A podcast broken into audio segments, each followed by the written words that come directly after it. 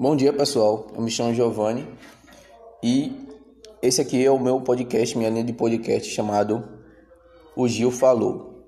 Bom, pessoal, hoje eu vou falar para vocês sobre superação. Eu sei que vocês ouvem em muitos lugares, vê na internet, perfis motivacionais, enfim, também já passou por experiências próprias que te resultaram ou te impulsionaram a fazer coisas maiores e melhores. Deste modo, fazendo alusão histórica com coisas até próximas da nossa situação atual, eu estava pensando, né?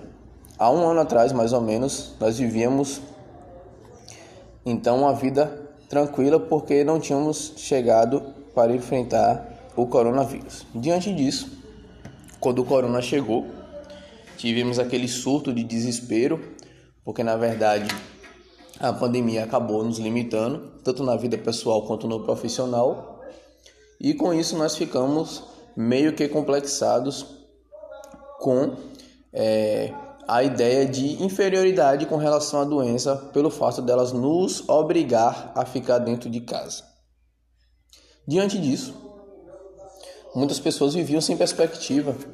Eu, por exemplo, fiquei bastante assustado por não ter vivido nada parecido assim e foi algo que me entregou também porque acabou desafiando a ciência, porque a ciência não tinha a resposta para essa doença. Então, até o momento, todas as doenças que eu já tinha visto, a ciência ela conseguiu dar a volta por cima, né? Como se fala a palavra, mais rápido. Deste modo, é, deixando a ciência um pouco de lado, nós seres humanos precisamos nos aprimorar e nos desenvolver. E neste mesmo período eu me recordo que muita gente começou a empreender por conta própria. Por quê? Por mais que a situação não estivesse boa, muita gente começou a empreender por necessidade. O empreendedor por necessidade, ele surge a partir do momento em que você está em crise financeira e você precisa colocar o seu cérebro para trabalhar, para você conseguir fazer com que o dinheiro entre rápido no seu bolso que é também conhecido como capital de giro, né? que é aquele capital imediato destinado a você fazer com que ele né, circule, por isso que é capital de giro. Até então, é, falando sobre esse capital de giro, muita gente começou a empreender e também a buscar principalmente negócios em internet. Na minha cidade, por exemplo, foi o estopim do delivery, porque por mais que já existia algumas empresários que não acreditavam muito no potencial do delivery para a cidade e acabou sendo obrigado a optar por esta opção se ele ainda quisesse ofertar os seus produtos e fazer com que ele, os mesmos chegassem aos clientes.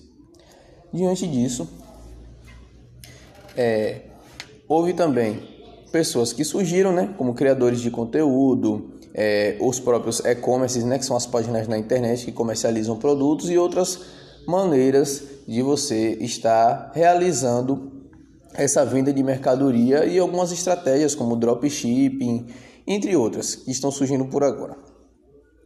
O que eu me pergunto é o seguinte: todas as vezes que acontecerem coisas parecidas com essa pandemia, nós vamos ter um pouco de desespero porque é algo desafiador.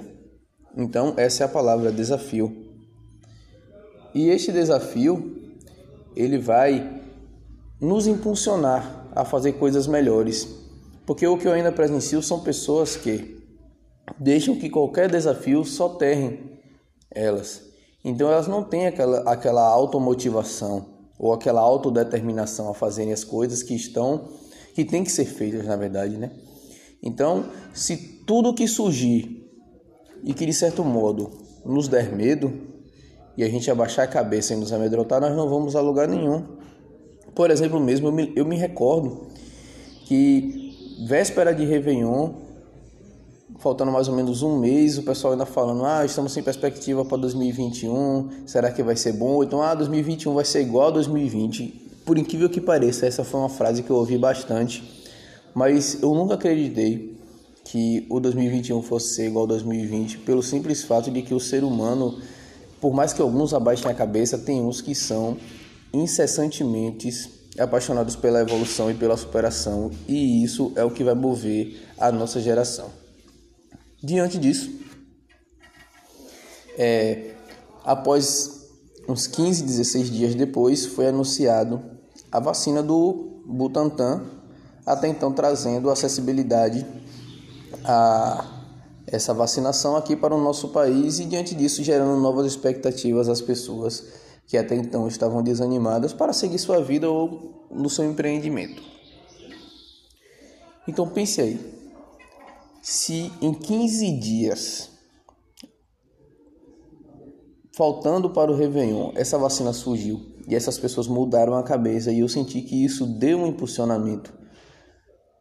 Quando a gente virou o ano aqui, vários negócios explodiram na cidade e olha que a vacina nem tinha sido chegada ainda e nem anunciada a data de vacinação.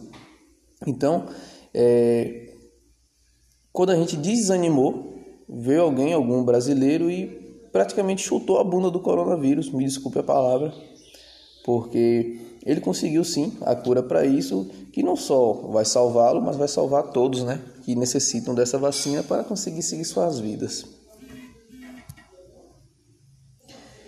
Então, pessoal, a, a palavra de hoje não seria nem motivação, seria mesmo determinação, porque as pessoas elas precisam, precisam entender que a vida continua.